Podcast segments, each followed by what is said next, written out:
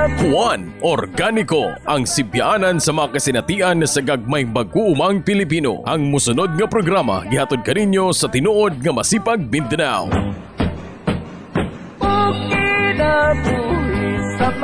Kumusta mga kahuan? Kumusta sa atong mga suking paminaw, no? Dugay-dugay na sa tawa nag kadungganay ba? oh, sige. Ah, kinasad ang inyong ah, katambayayong sa kahanginan, no? Ang inyong kasangga, no? Kuyog ninyo sa kanang sa tanang hisgutan ng sustainable, no? Sus- Sustainabling pagpanguma, pagpanguma nga minus gastos, produktibo o makakinayahan, no? Si Bay GB na po din mga kahuan, no? Kumusta, no? Pero aya, pata magsugod sa itong programa mga tipaminaw. Hindi pata magsugod sa atong kukabildo, atong, sa atong gining ah, ah, sugilanon, mga isutanan karong adlaw, ah. Ato sang kumustahon mga kahuan ng atong mga suking tigpaminaw, no? Kumusta, no? Kumusta sa atong mga mag-uuma dias Davao City? Na? Kumusta sa atong mga ah, miyembro sa kababayihan nagtataglay ng bihirang lakas, no? Ah, kada sila ng mga kada sila ng mga naga-display sa atong organic market diha sa Rizal, no? Ug sa Tinio. Kumusta na Kiling, na Angel, na Anita, ug uban pa, no? Kumustaon sa nato mga kahuan ang atong mga suwing tigpaminaw diha sa Surigao, no? Siyempre, silang Kuya Ronnie, silang Kuya Lulong, ug pa, na na sila nag-display na sila diha sa may tandag, na sila organic market diha, silang organic trading post, no? Pakita ang ilang Facebook page na si mga bligya diha. Ug siyempre, ang atong mga suking tigpaminaw gikan sa North Cotabato, South Cotabato, Davao Oriental, Davao del Norte ug Zamboanga. Kumusta mo diha mga kaubang mga mag-uuma, mga ka-organic, no? Tindahay, no? Dugay-dugay ni kita nag anay, no? Pero karon nagbalik. Ah, nagbalik ang atong programang One Organico sa kahanginan. sa kahanginan sa internet. sige, sige. Tuod ba? Kining ah sa pa ta maglaho tayo sa atong programa, ting ulan na sab, no? Ulan, ulan o sab. Di lang kay ulan, grabing ulan yun, grabing ulan. So, ato sang kumustahon ang atong mga mag-uumang tigpaminaw, kung kumusta ilang kahimtang, no, sila mga areas, no? So, unahon na to ang atong unahon na to kumusta ang atong isa sa mga banggiitan nga mga farmer trainer gikan sa Zamboanga, no? Si Kuya Eric. Kuya Eric, kumusta mo diya? Ah, sige, ah, mayong adlaw sa tanan. So, ila-ila ko ako si Eric Revilla Kamo Mayor. Ah, ang pangutana sa amo ah, bahin sa pagpangandam kung adunay mga umaabot nga gaulan-ulan mangud karon. So isa nga among gihimo sa amo ang organisasyon among gisuon ang kinaiya sa usa ka lumigas. Hmm. So ang lumigas sawa pa ang trahedya nagahimo naman sila mga lakang nagahimo na sila mga ah, mga activity nga para sa pag-ulan di sila magutom.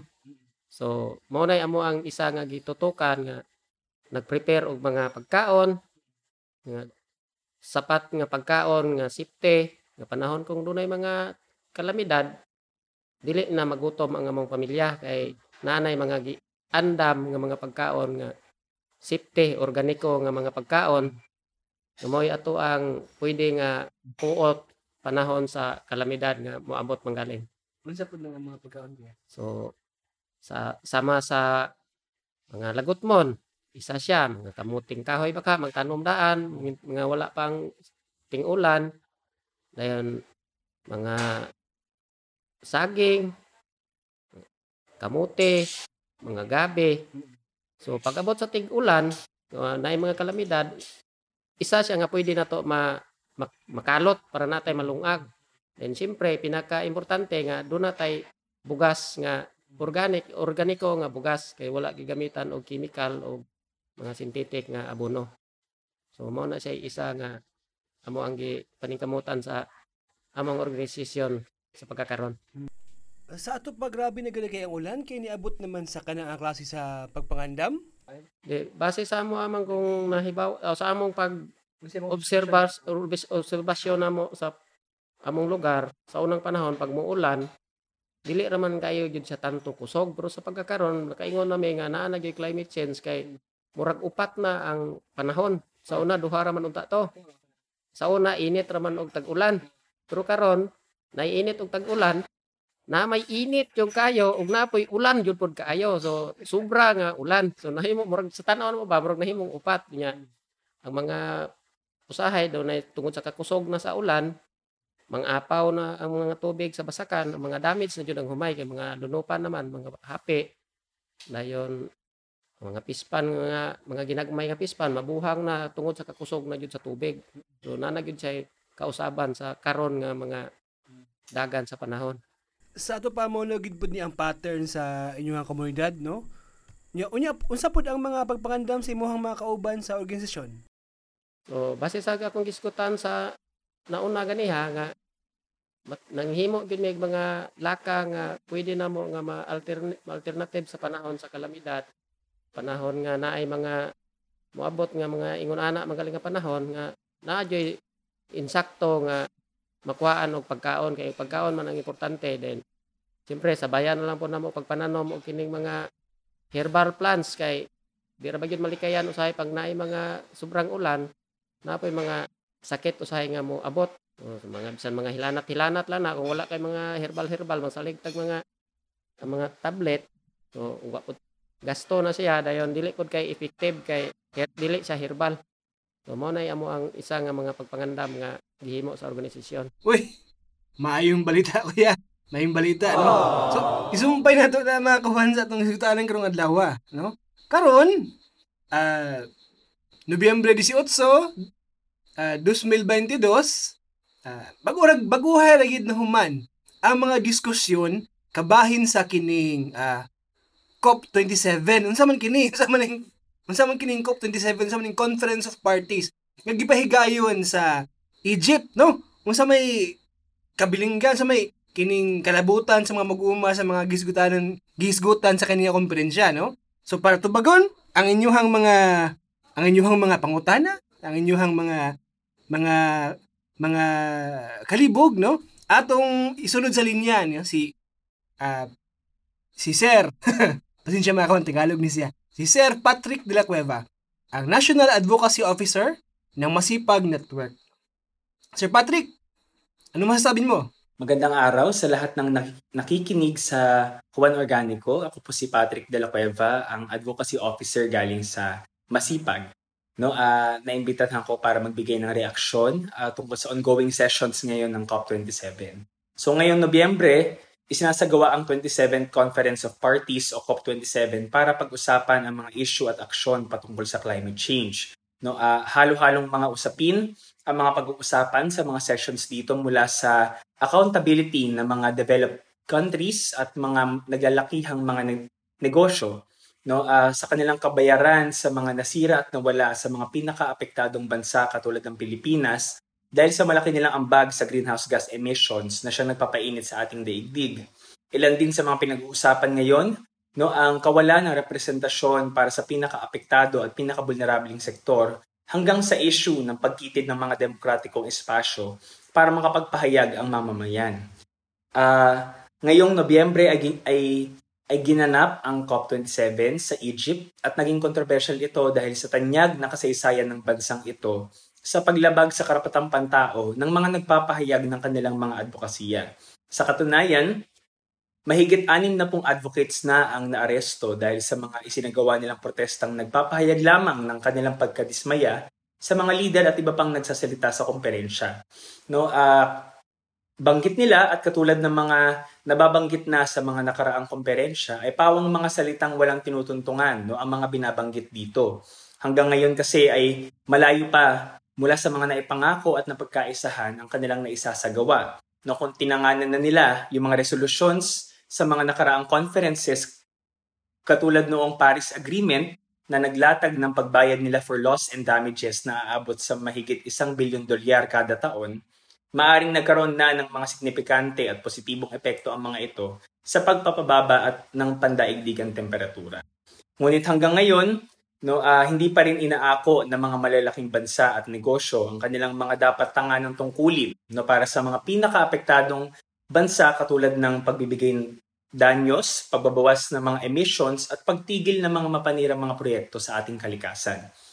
Malaki ang focus no, sa pagkain at, at agrikultura sa ongoing na sessions ng komperensya. Bakit? aabot na sa isang bilyong tao ang walang maayos na access sa pagkain sa buong mundo. No, at milyon-milyon naman ang nakararanas nito sa Pilipinas. Malaking bahagi ng pagsagka sa karapatan sa pagkain ng mamamayan ang climate change. No? Pero dagdag lamang ito sa matagal ng problema ng kagutuman at malnutrisyon sa bansa.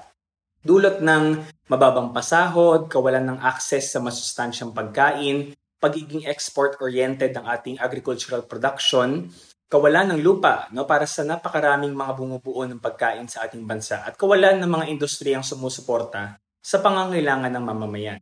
Sa katunayan, no, uh, matagal na ring vulnerable ang Pilipinas sa mga negatibong epekto ng pagbabago sa klima. Dahil sa dayuhang pandarambong no, sa ating bansa sa forma ng um, dambuhalang pagmimina, uh, mga extractive, no, highly extractive na mga um, proyekto sa ating mga natural resources, mga land grabbing efforts ng mga korporasyon at iba pa na sumisira sa ating kalakasan at ang mga uh, patakaran na ipinapatupad ng ating pamahalaan na siya nagpapadulas ng mga ito. No, dahil dito, nawalan tayo ng mga natural na proteksyon sa mga bagyo, uh, pagtaas no, ng seawater levels, uh, pagbaha at iba pang epekto ng pagbabago sa klima. Uh, ang mga ito ay ginawa rin vulnerable na yung ating mamamayan dahil sa pilitan at hindi makatarungang itunulak sila sa posisyon na pinagkaitan sila ng rekurso, nilugmok ang kanilang kabuhayan at pinagkaitan sila ng proteksyon. No, ang mga mamamayan natin sa kanayunan ang pinakaapektado no, sa mga dumadalas at lumalakas na bagyo ngayong huling kalahati ng taon, umaabot na sa mahigit 50 billion pesos ang naging damages sa ating agrikultura. At malaking parte nito ang kabuhayan at pang-araw-araw na buhay ng ating mga magsasaka. Sa ganitong kalagayan, iginigiit ng masipag na kung may mga pagpapasyahang aksyon para tumugon sa pagbabago sa klima, ay kinakailangan ang mga pinaka-apektado ang nasa unahan at sentro ng mga ito. Ang COP27 na nailalantad ngayong pinamumugaran no, ng mga korporasyon at mga lider ng mga bansang may kasaysayan ng pananakop at pandarabong na sa katunayan ay isinasagawa pa rin hanggang sa ngayon ay mananatiling tokenistiko hanggat hindi tunay na naisusulong ang interes ng mga pinaka-vulnerable. Sa katunayan, naibalitang mahigit 600 no, ng mga lobbyists galing sa mga oil and fossil fuel um, corporations, ilan sa mga industriyang may pinakamalaking ambag sa pag-init ng daigdig ang dumalo sa komperensyang ito. Walang sig- signifikanteng iuusan no, ang mga aksyon hanggat hindi sila pinapakinggan, inilalagay sa sentro at unahan ng mga usapin at patuloy na inilulugmok sa patong-patong na krisis ang mamamayan. Ngayon, ang panawagan ng masipag ay, ay kailangan isulong ang pagbabago na mula at para sa mga mamamayan.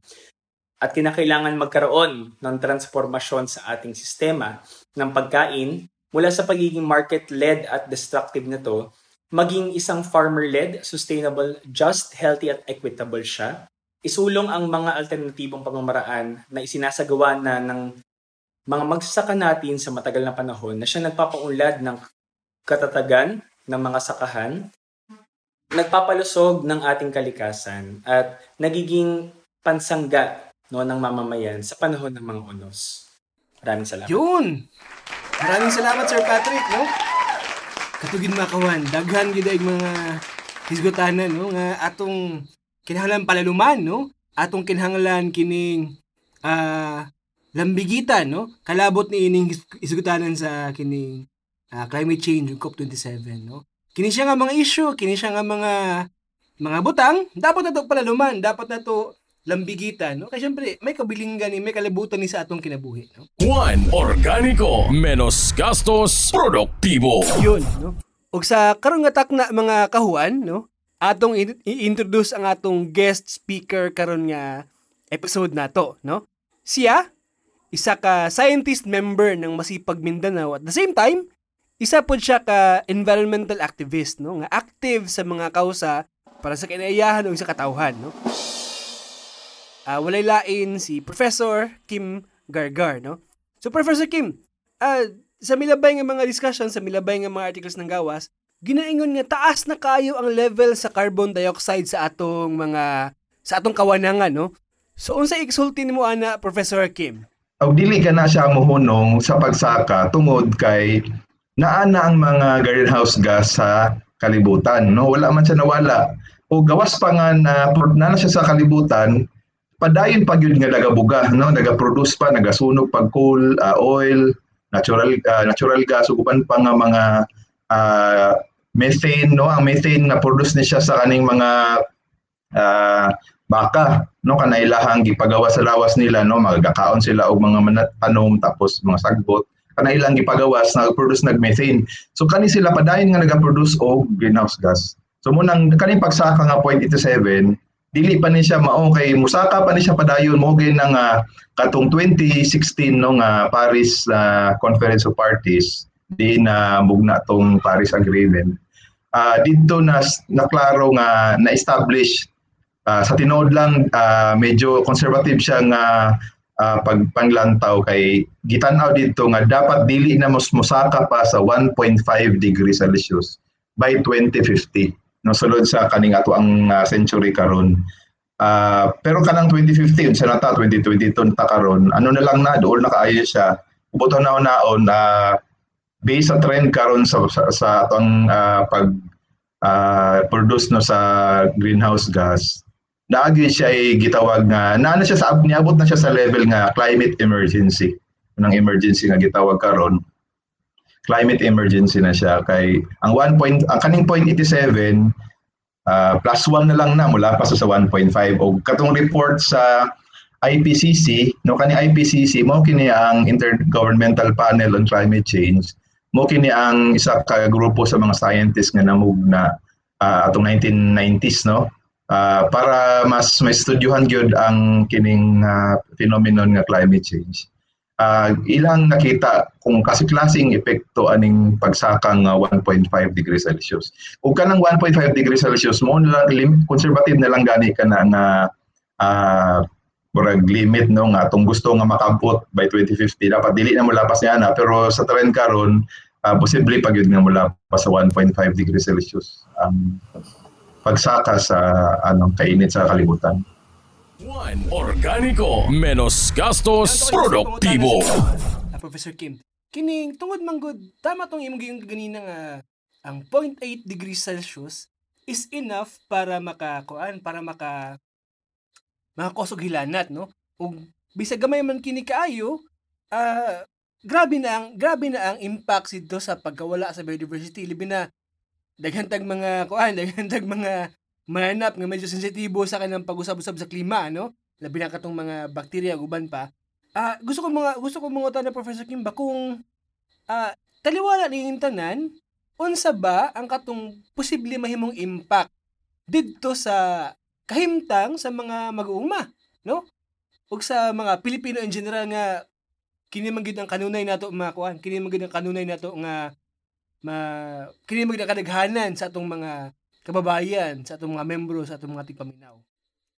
Na uh, sige katong ang, ang kaning global warming mo lang kini ang nag-una nga hinungdan no, sa climate change pero pag nausab na ang klima daghan na kini og mga uh, magkutay-kutay na epekto ni ini so pananglitan niya na ang uh, dito sa sa kasi mas mas kasagaran magud nga ma-mention ma sa mga debate ka, kabahin sa climate change kaning sea level rise no? Kan sea mm-hmm. level rise. Uh, syempre kay tungod sa pag-init sa kalibutan matunaw tong mga glacier katong mga yellow no? Mga ice uh, dito sa mga bugnaw nga nasod.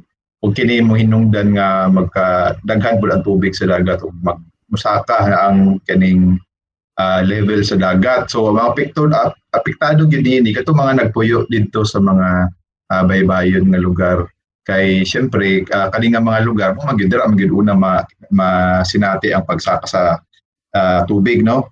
Ug uh, gawas pa niya na ang kaning pag-init pod sa temperature sa tubig.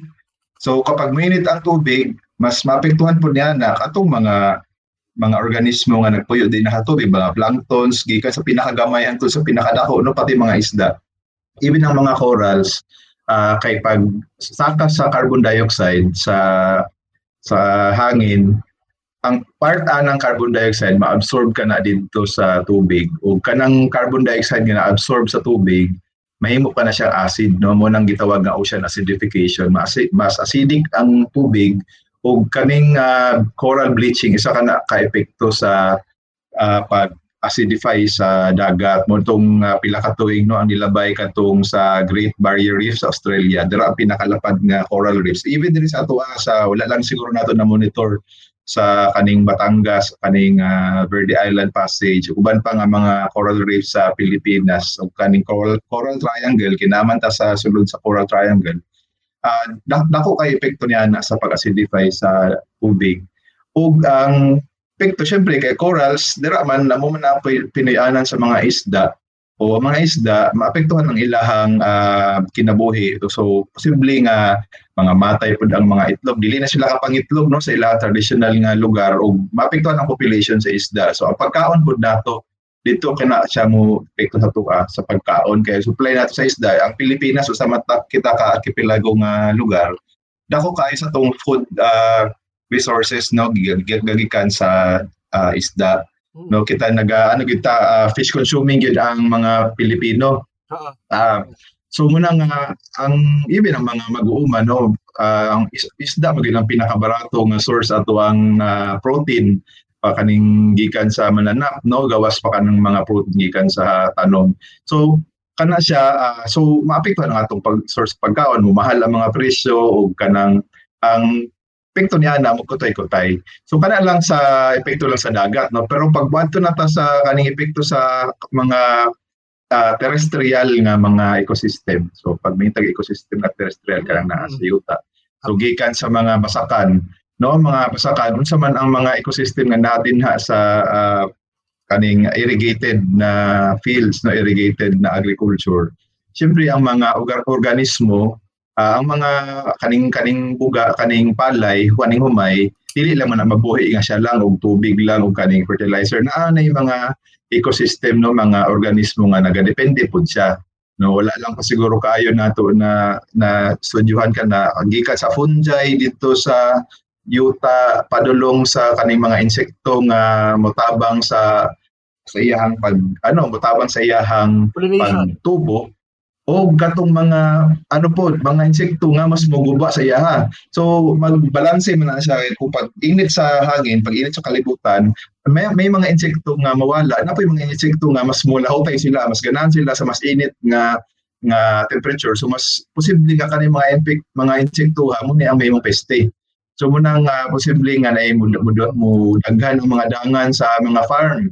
Ah madaghan ang mga so mausab pud ang ato ang ang kani maguma. Mausab pud siya mo mo adapt pud siya ana nga mga kausaban sa ecosystem. So katong mga fertilizer mga pesticide nga iyang ginagamit kani adto posible dili na mo epekto kay dahil na pud ang nag, nag-adapt man ang mga mananap mga insekto. So na nay nay kausaban sa ecosystem. Dili lang ang temperature ang nausab kundi dili ang tibok ecosystem na disrupt siya na usab. So muna ang uh, uh, maapektuhan ang atong source sa pagkaon. Uh, ang Pilipinas kay isa magita ka ano no kanang agricultural magita nga nagadepende magita sa yuta. Uh, kaning pag sa pag uh, sa, saka no kaning say sa Bisaya paning pag uma. Oo. oh, so muna nga kung kung kana ba lang daan sa epekto sa farm epekto ma dako na kay kausaban mo epekto gina sa ato ekonomiya. So kita nga naagpuyo sa mga lungsod ah, ang source atong pagkaon maapektuhan po muna labi na karon nga naga ano no naga saka ang precious palalito ang source nato sa pagkaon sa Pilipinas sa tinuod lang dili gikan sa Pilipinas no? Ga nagkadako ang imported nga source sa pagkaon. Muna nga ang mga mag-uuma karon nga ah, nagapadayon nga nagatikad di ba ang mga presyo kay di man sila maka-compete sa katong presyo sa mga imported la mga gulay ah, no kaning so kay tungod kay ang ubang nasod ginasubsidihan ng ilahang mga agriculture kita kay ah, mga mag-uuma medyo low tech no uh, kabo paghapon ang atong source ah, hinay ang production so muna ang presyo pod ah, dili siya maka-compete sa katong mga ah, imported nga mga produkto. Muna nga daghan di ba daghang mga balita uh, every now and then mga mga mga gulay nga dili na mabaligya no panlabay na lang Laban, oo. So ang o luoy kaya nga itong mga magumanya kana nga mga epekto ano siya dili siya kanang tungod lang sa climate change no kay naman siya kaning uh, nanay systemic ano ba uh, basis nga nagahitabo pa na. Ug kaning climate change mas gipagrabe pa niya ang katong dati nang uh, mga problema sa ato ang uh, sa katilingban no nga nagresulta sa katong kapobrehon sa kawadon sa mga mag-uuma. O, uh, so katong pag so sa biodiversity maapektuhan niya ang source sa pagkaon. Uh, gawas niya na tungod sa pag-init na sa kalibutan no mas mo mas mas frequent ang drought no kung makainumdum ta sa katong 2016 no sa Kidapawan uh, massacre no uh, grabe ang hulaw no tama hulaw uh, mas frequent siya uh, dili lang siguro wala lang siguro kaayo na record pero daghang lugar sa Pilipinas ang nakasinati og hulaw. Simple katong micro drought. No ang gitidili siya atong ang drought manggod pag mag-ideklara sa World Meteorological Organization nga drought regional man siya no? Pero bisag wala siya gi-declare nga drought sa region posible na mga drought sa mga kanang uh, local local lang localized drought ba nga uga kaayo ang ilahang uh, weather uga kaayo ang ang ilahang uh, hangin no tungod man na kay syempre klima man ang hinungdan nga nung mauga ang usa ka lugar ang bang hangin mausab ang iyang direksyon mausab pud ang uh, iyang epekto sa yuta. So posible nga dili na magulan no? Ang ang ulan na usab na ang direksyon sa mga bagyo ang mga direksyon sa mga ulan dito na sa laing lugar. So posible lang isa lugar dili na sa makasinatig pag-ulan mo nang uh, mga micro droughts. So nakita gid sa sa katong na sa pagtuon nga ang even ang bagyo nagkapusog ang iyahang frequency ang iyang intensity severity ug ang iyang uh, frequency So mas nagkadaghan ang bagyo o mas kusog mas kusog na ang mga bagyo nga mosulod no katong uh, bago yun katong paeng bitaw bagyong paeng nga uh, nakita nato grabe ang rainfall na gidala sa bagyo. Ug katong rainfall wala pa gani naka-landfall si paeng uh, dako lapad makaayo tong bagyo dako kay kanang uh, tubig no? Iyang gibundak dito sa tibok Pilipinas gikan sa uh, Mindanao padulong sa Luzon. Motong uh, ang di ba ang Maguindanao ang kaning Cotabato grabe ang pagbaha nga ilang na sinati tungod kalit lang siya no nang uh, nakuratan ng mga tao wala ka pangandam og naay mga landslide nga epekto atong pagbaha tungod sa kusog ng pag-ulan. So kana siya sa klima na siya nga hisgutanan. Gawas pa niya na yung uh, mga sakit no, sa health nga iskutanan kay ang siyempre kung mausab ang ang temperatura sa ato ang uh, hangin mausab pod ang biodiversity. Ug kabalo man ta nga kaning mga sakit no dai daghang mga sakit na epekto sa virus ug mga bakterya uh, siyempre usab pod ang ang uh, geography sa kaning mga organism organism. So posible nga ang katong mga kanhing virus nga wala naga-exist mas uh, mo grabe, mas madaghan sila kay uh, favorable sa ila ang pag-increase sa temperature. So pag ko nga mga virus nga mutumaw, dili ka pangandam, wala pa ta immunity nga na develop ana mga bagong virus, hmm. mga bacteria nga mutumaw. So sa even sa sakit, ang ang ang kung kung uh, lambo lang ta ang Pilipinas ug lambo nga to ang science and technology, walay problema uh, kung kani nga mga hisgutanan no mutumaw ni mga lugar kay kaya nato ni ato bangon pero tungod kay pobre, wala tay industriya, wala tay uh, kapasidad, no? Uh, munang gitawag nato nga vulnerable ang mga Pilipino sa kaning uh, kasi klase nga disaster tungod sa uh, epekto sa climate change. Uh, so ang, ang vulnerability, for example, kung, kung nakabantay ito sa balita sa ang US gigo po silang bagyo, di ba? Katong bagyo nga forgot the name nga ang Florida, grabe ang damage no sa properties. Pero tungod kay abante pa sila nga nasod, dado na silang kapasidad nga mobangon, pas pa sila makabangon, no? Patagaan subsidy ang mga biktima. Pero ang kita nga mga nasod ga Pilipinas uban pa mga pobre nga nasod, kung may taog ka ng uh, mga bagyo o mga, mga weather disturbances, dili dahil kita makabangon. So mas mo grabe ang poverty. So may mo siyang uh, vicious cycle. Mas mo grabe ang poverty, grabe ang kalisod. Now, ang krimen, for example, mas mo grabe ang mga krimen. So, dagan siya ang epekto.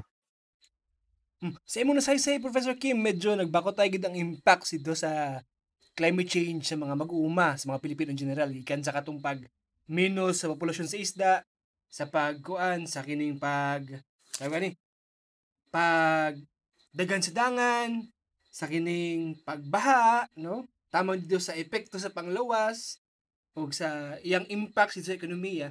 um, nagkatag-katag siya niya masumpay na ko Professor Kim bakit mong giingon nimo ganina nga ang kanang greenhouse gas greenhouse gases tungod siya sa katong pagsaka sa carbon sa kawanangan nya kita isip agricultural nga nasod. Kung amon di contributions very minimal naman lang no? Kay unsa may ang atong wala man industriya halos nyo ah nya reflecting upon dito sa dito sa discussions dito sa COP27 uh, unsa ang yung mga gusto madunggan yung mga punto unsa ang mga aspeto sa diskusyon nga imong gusto madunggan mapadutan nga adunay dagkong impact ad- adunay dagkong benepisyo sa mga Pilipino dito sa COP27 sa Egypt karon. At tinuod no? So ilugang din ako sa kaning greenhouse gas karon din niya ah, ah, mas ah, ang syempre pagsaka sa greenhouse gas dili ka na siya pare-pareho ang contribution sa mga nasod. So ang number one syempre kay industrial revolution asa man na nahitabo dito sa England no? Sa Europe so sila ang sa pinakasugod pa lang sila na ang pinakadako contribution sa greenhouse gas. So kaning mga klase-klase nga mga nasod na ay klase-klase pud nga contribution no din tampo din na sa pagsaka sa greenhouse gas sa carbon dioxide. Karong panahon na ang pinakadako gyud og contribution no cumulative gikan atong pinakasugod yun no ang kaning Estados Estados Unidos ang US US ang pinakadako cumulative nga contribution din ha sa greenhouse gas no ay kaduha na diyan na katong Europe no sagol-sagol na uh, katong England, Germany, France no So karon pag anong nagisgot og contribution ang Pilipinas ang mga pobre nga nasod ang atong contribution mura wala gyud kaayoy halos wala tay contribution mga ano lang wala pa sa 1% no? wala pa sa Gabay kayo 0.3% o sa total nga global greenhouse gas emissions. Pero kita nga mga nga nasod kita ang nagaatubang sa mga grabing epekto ni ni so muna gitawag nato nga wala uh, injustice no na climate injustice. So, Hmm. ang isunan ng uh, panawagan din ha- sa international na uh, climate change uh, discussion dapat ilhon ang kaning responsibility sa mga emitters nga nasod. Pag emitter countries, muna sila ang US, uh, Europe, bago lang, no, ang China, for 50 years, Oo. da, nag-industrial, ano man sila, ano sa po ng ilahang contribution sa greenhouse gas, so name po siya emitter country. Ah, ang Japan di ay, so, syempre, isa po na sa mga nag-unang contributor ang Japan, kaya una man nga na industrial diri sa Asia. So kani nga mga emitter countries, sila ang naay dakong responsibility dinha sa pag ah, sugpo sa ah, climate change o mga epekto. Gawas sa accountable sila. So gawas sa responsible dapat sila, dapat paninglon sila kay sila man ang dako hinungdan niini mo nang sina nilambo ang ilang mga naso tungod sa ilang pag-emit og mga carbon dioxide no, sa pag produce nila electricity, uban pa their transportation.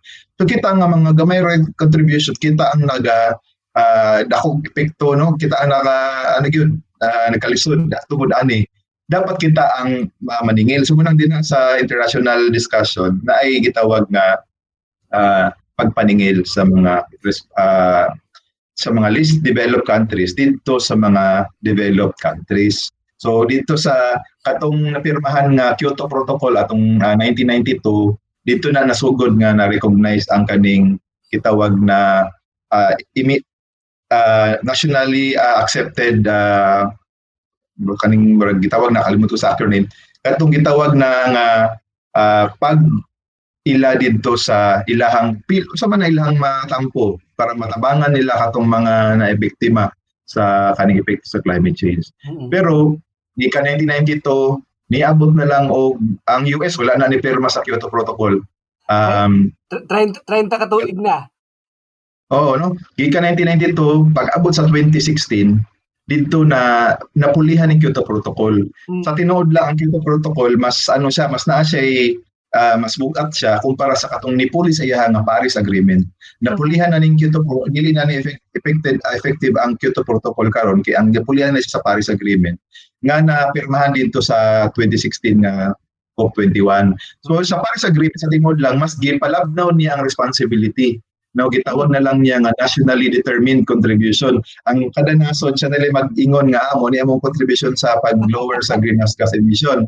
Ug sa tinuod lang mas gipalabnaw niya kay tanang nasod karon murag na nahitabo nga kita hinon nga bi- biktima ta. Kita pa hinoy mo contribute sa reduction.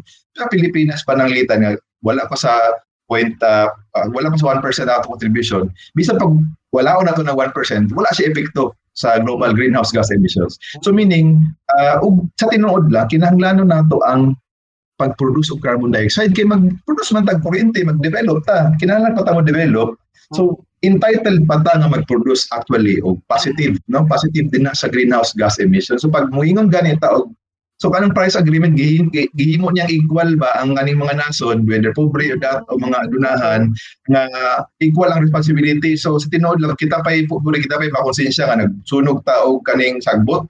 Sa tinuod lang uh, sa tinuod lang sa simpleng pagkaistorya. Uh, dili, oh, kinanglanan man to na para mo lang kita para makakaon, makaunsa pa atong uh, mo no.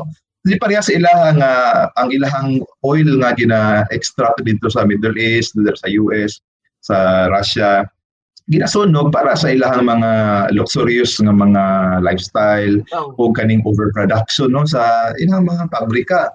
No, ang mga pabrika nila nga overproduct uh, produce grabe ang profit ng ilang na na produce ana.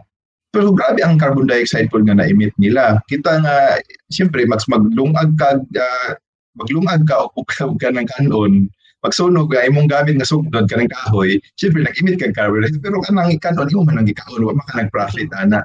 So, so oh, so mo nang uh, kaning Paris Agreement dapat uh, ano siya dili siya ta- gitawag siya siyempre sa mga first world countries na achievement pero ano gid siya mas nawala din untong uh, responsibility nga isgutanan o karong sa kaning sa Egypt karon kay kada tuig maning conference of parties nagamit sa tinuod lang kaning COP ano siya kanang murag uh, propaganda lang ni sa mga adunahan gigamit lang siya nga ano, adunahan ng mga nasod propaganda para maingon nila nga naa sila ginahimo pero kada tuig kada tuig wala gi pag naog sa ilahang emission no nagapadayon ang pag-produce og mga bag-ong coal-fired power plants mm-hmm. na pag extract og oil no padayon ang extraction sa oil sa natural gas walay uno walay hunong so katong uh, ang ang Paris Agreement dito na recognize po itong uh, loss and damage ng isgutanan. So, mm-hmm. medyo sa manika, ano karon ka ng contention no, base pa sa mga international development na mga issues. Uh, dati magud ang uh, climate change issues na na, na, na ang IPCC for example na, na, na natunga lang ni siya sa tulo ka bahin no katong science sa climate uh, change o katong adaptation o kay katong ang mitigation. Mm. Tapos kaning loss and damage na siya na pailalom sa adaptation pero karon mas na ang mga least developed countries, ito mga biktima sa mga bagyo, mga like uh-huh. Philippines, uh, atong i ano i-highlight ang loss and damage kay grabe ang damage na na na na na, na epekto. No bagyo lang daan kada tuig no? Grabe ang mahinilakay sa atong mga mga nawad ano mga ano mahal sa kinabuhi no? O kani mga nawadag balay nawadan og sa unsa na lang tanang mga kaptangan wala tungod aning bagyo nga nagkakusog nagkagrabe.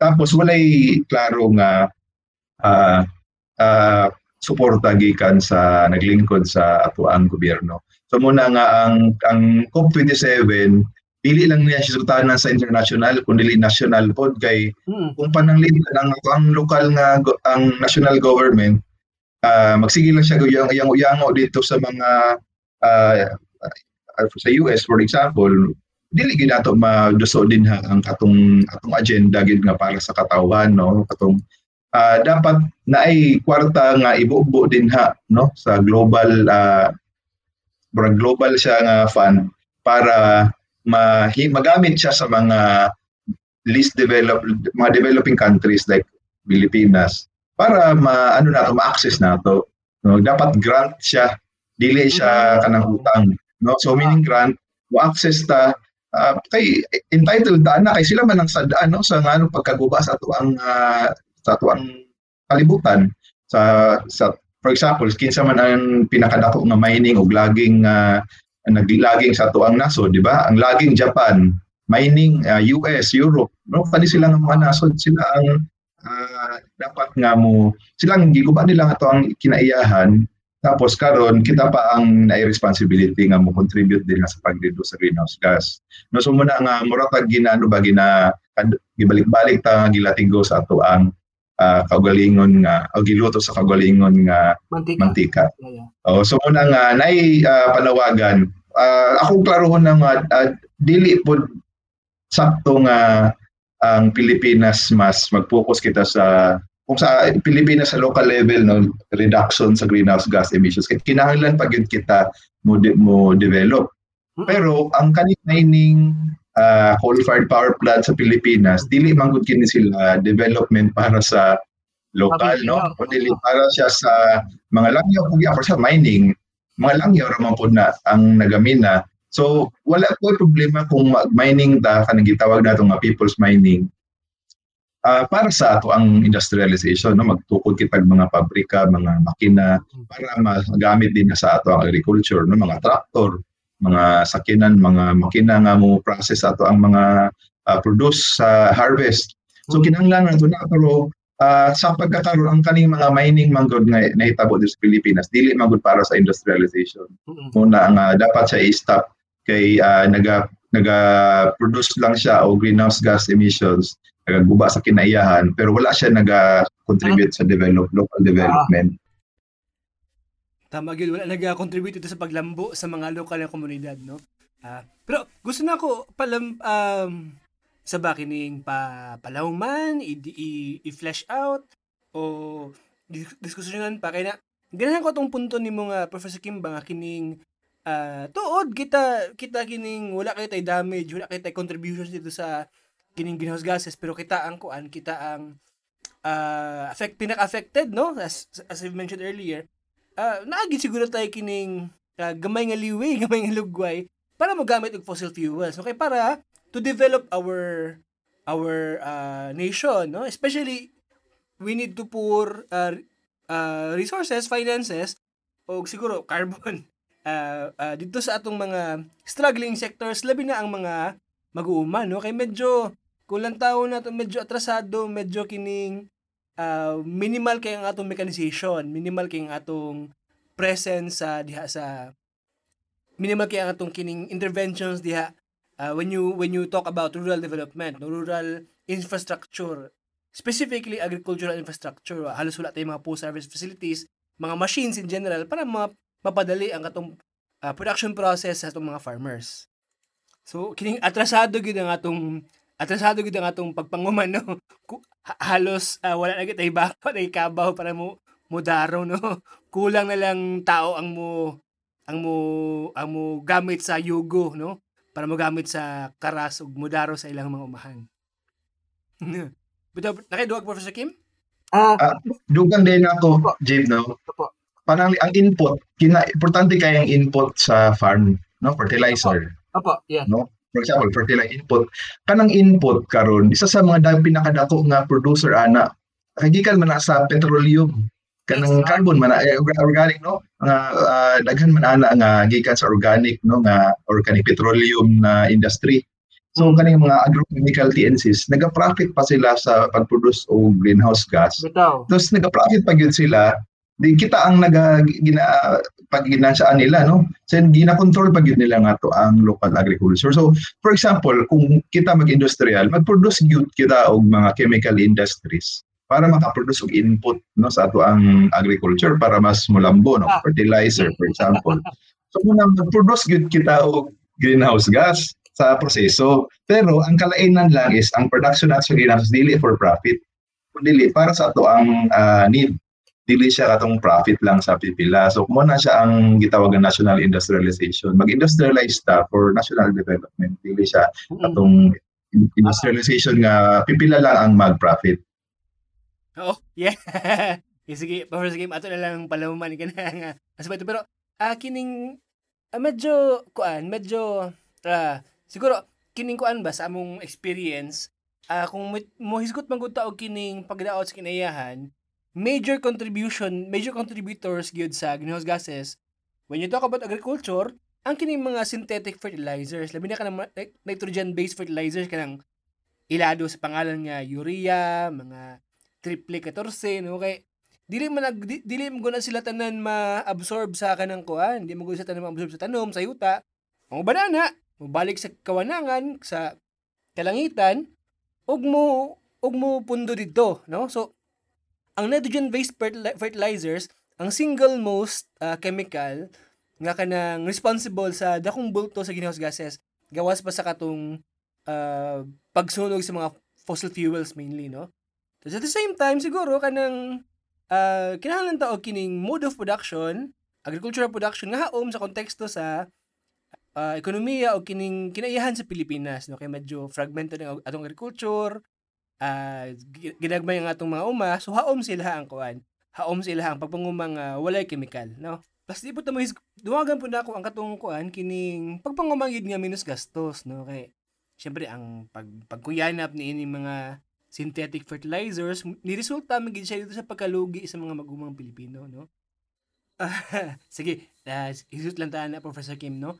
Pero balikan to no ko imong gimension kaganina nga discussion sa loss and damage isa kinig agenda sa COP27 unsa man king unsa man king loss and damage paunsa man ni makabenepisyo sa maguma o palihud ka. Sige, uh, kaning isgutan ng loss and damage, ah, ano man gud siya, ang kanang COP27 samtang naga eh, hitabo ning conference of parties nga mi, mga meeting ang mga civil society groups na po mga naga-develop po network no? So every year na ay mga network nga develop sa mga among the especially among the uh, developing countries. So in solidarity po itong mga gikan mga CSOs gikan sa mga uh, first world countries.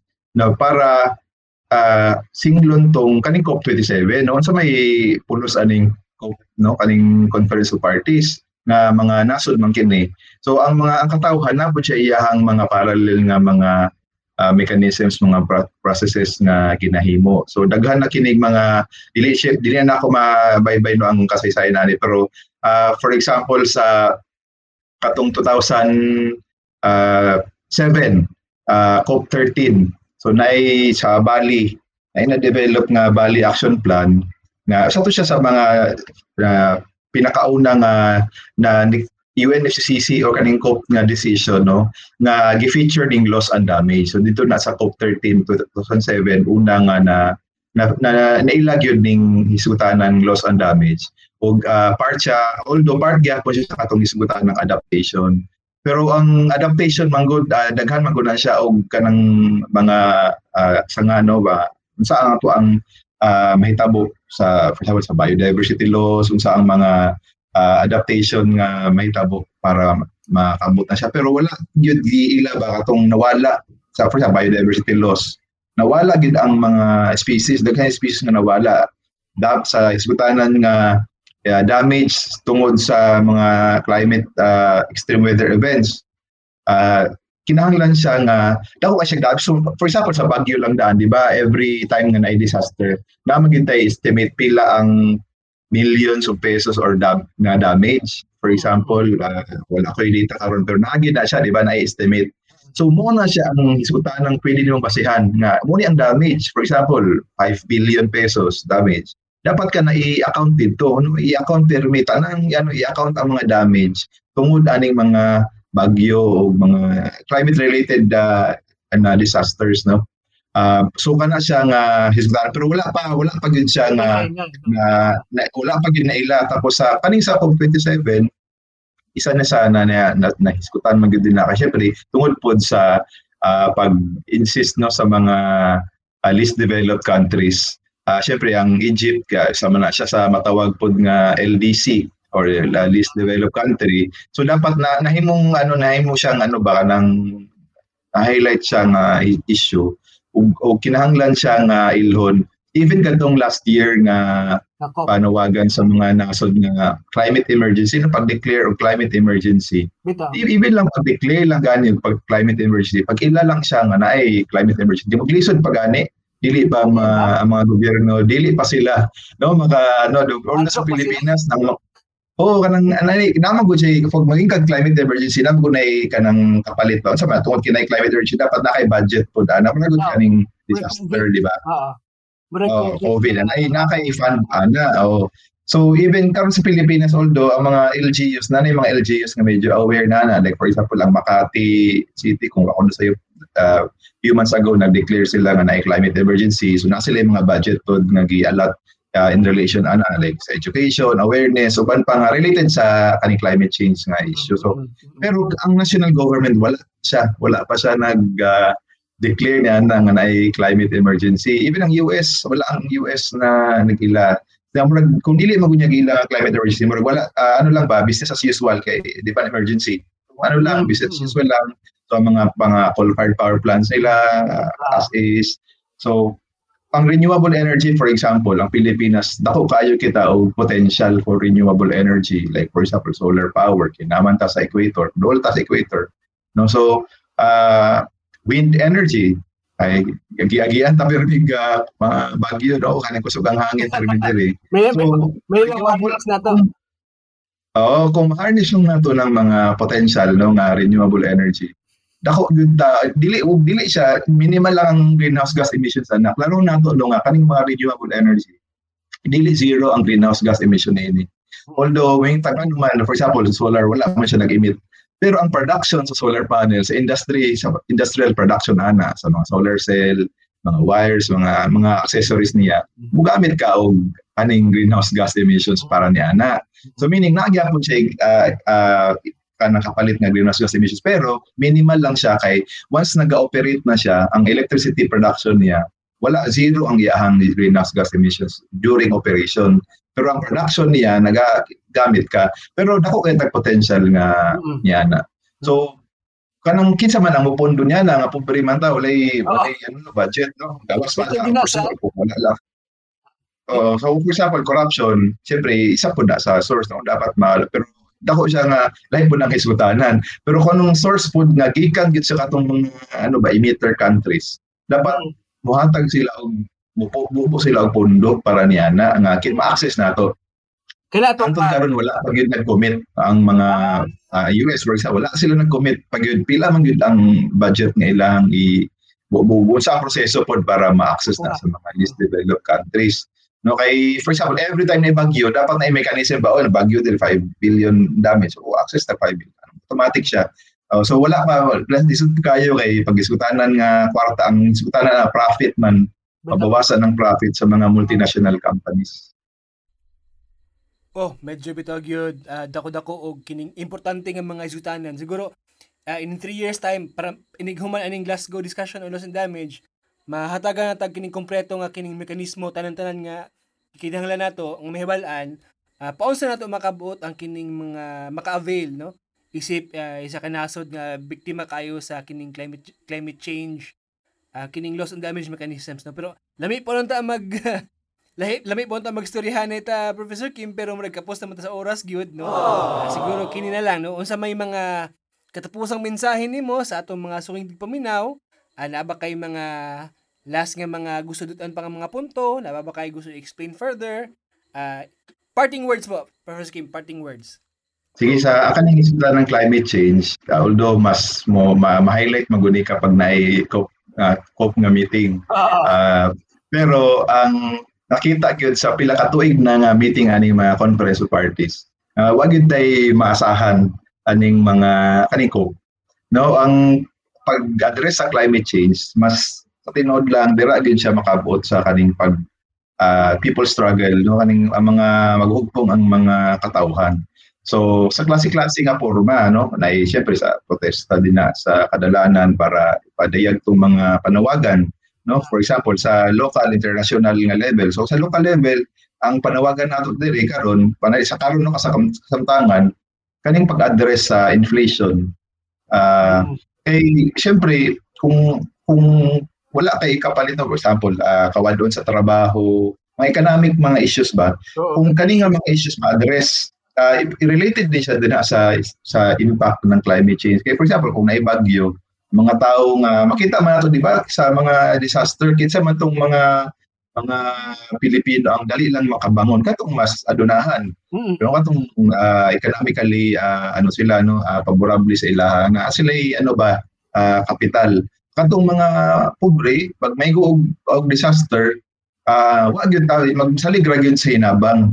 No so muna nga kinahanglan gyud ang katawhan na siya economic na uh, economic nga power pa kusgon na economic power. Dira na makita sa iyahang pag uh, magmugna og mga organization kay mas kusog pobre man sila. So ang ilang tingog nga gagmay kung tungod pinaagi sa dag, mga organization mas mo dako ang ilang tingog. Ug mas paminawon siya sa panggamahanan kung mas kusog ang imuhang kung organize mo makita klaro naman sa kasaysayan sa Pilipinas di ba? Kato mga uh, kato lang sa Kidapawan no sa 2016 uh, nakadawat sila og og katong mga hinabang pero niagi pa sila og katong grabing protesta no? I-massacre pa ang katawhan. So muna pero kung sila lang nga sige sila og pa, pangayo sa local government og kaning hinabang para sa hulaw no? Biktima sa hulaw wa gyud mahatag nga bugas. Katong dito na sila nahatagan na, na nakita nga gipaminaw katong uh, ano na uh, nagkugpong na. O katong sa Bagyong Pablo di ba? Katong nag Mm-mm. Grabe ang walay hinabang ni abot no sa katong mga biktima sa Pablo. Pero katong nagbarikada sila sa National Highway ani adto ang DSW secretary ug aya pa ni abot ang hinabang pero kulang siya. No pero makita dito nga kung mag ugbong ang mga ang katauhan dira pa mag dira lang yun ma kabot nilang ilang mga panawagan. Na mga basic lang gani ni pagkaon o uh, trabaho o kaning subsidy sa for example kung mag-uuma subsidy sa agriculture. Sige, ah daghang salamat kay Professor Kim sa mga oras at sa inyong expertise nga kining uh, share sa atong mga kamasipag karong adlaw no. Ah tuod mga kamasipag, daghan gid og mga mga labangunon pa kita no. Daghan kita mga labangunon pa labi na sa sa climate change, ah, climate justice ug uban pa pero ah kita isip mag-uuma, kita isip mga ah naga nagagunit sa yuta, naga nagatanom in general, uh, isa man ka mga isa isa ka importante nga lesson ang atong pwede mawitbit no. Taliwala sa kadaghang mga hagit, tanan na dunay proseso, tanan nagatubo no. Bit, sa, sama sa kanang pagtanom nato sa humay, samtang gagmay pa, liso, taman sa magdako siya, magatas, taman sa mamunga, o, taman sa makabenepisyo tang tanan no. Ang kana nga perspektiba kana nga lesson sa atong i reflect diri sa atong mga discussion karong hapuna. Uh, daghantag mga hagit, daghantag mga angay at tubangon, pero kung kita tanan ang tibuok katawhan, magtindog, maghiusa, o, o kining kolektibo nga atubangon ang atong mga collective problems, kay kung dili man nato masulbad, diha-diha dayon ang mga problema, sa proseso itong paglihok, inanay na to, maminusa na iyang posible nga kadaot. Inyo na usab na paminawan ang programang Juan Organiko. Ihatod kaninyo sa tinuod nga masipag Mindanao nga makita sa kilometer 20 Tugbok District Davao City o makontak sa Mindanao at masipag.org.1 Organiko. Ang sibyaanan sa mga kasinatian sa gagmayng mag-uumang Pilipino. Juan Organiko ang katabayayong ni Juan sa pagduso sa pagpangumang menos gastos, produktibo, makakinayahan ug sustainable. Juan Organiko kinabuhi sa makasang